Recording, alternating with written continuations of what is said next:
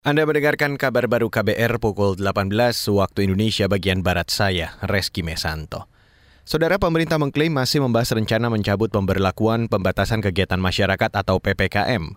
Ketua Komite Penanganan COVID-19 dan Pemulihan Ekonomi Nasional atau KPCPN Erlangga Tarto mengatakan, pemerintah masih melakukan evaluasi terhadap penanganan COVID-19 dan hasilnya akan diumumkan langsung Presiden Joko Widodo. Jadi belum diputuskan ya Pak? Hasil kajiannya seperti apa sejauh ini? Hasil kajian masih masih uh, minggu ketiga bulan Januari. Itu yang serologi atau yang dari Menko? Serologis. Serologinya. Ya, ya. Artinya PPK masih berlanjut ya Pak? Berarti kemungkinan awal tahun ya Pak? Apa? Berarti kemungkinan awal tahun baru diumumkan presiden. Tanggi, tunggu tunggu hari ini. Usai rapat terbatas mengenai PPKM di Istana Negara hari ini, Erlangga Tarto yang juga Menko Perekonomian meminta masyarakat menunggu keputusan pemerintah. Rencana penghentian PPKM ini sebelumnya disampaikan Jokowi pekan lalu, namun Presiden menegaskan masih mengkaji keputusan mencabut pembatasan ini. Pemerintah, kata Jokowi, masih menunggu hasil survei serologi yang dilakukan Kementerian Kesehatan. Beralih ke berita selanjutnya, Saudara, Komisi Pemberantasan Korupsi KPK akan menjadwalkan ulang pemeriksaan terhadap Ketua Kamar Dagang dan Industri Kadin Indonesia, Arsyad Rashid.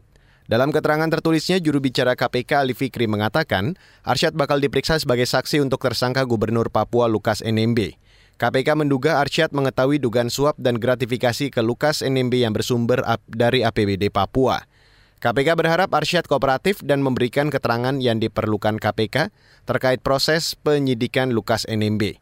Sebelumnya, KPK menetapkan Gubernur Papua, Lukas NMB, sebagai tersangka di kasus suap dan gratifikasi proyek di APBD Papua.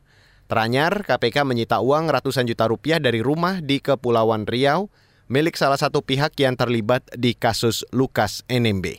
Saudara Komisi Yudisial atau KY mengklaim pelaksanaan reformasi birokrasi di lembaga itu meningkat dalam dua tahun terakhir. Wakil Ketua Komisi Yudisial Muhammad Taufik Hazet mengatakan, reformasi birokrasi di KY masuk kategori baik dari 2020 ke 2021. Ia berharap bisa mempertahankan kategori baik itu pada tahun ini. Bapak Ibu, nilai reformasi birokrasi pada tahun 2021 kemarin adalah 76,97 Sementara tahun sebelumnya, tahun 2020 adalah 75,98.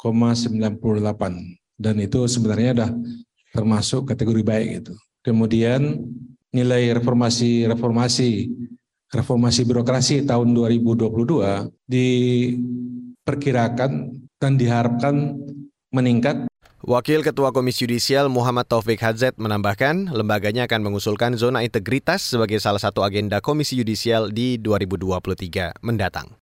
Dan saudara, demikian kabar baru saya Reski Mesanto.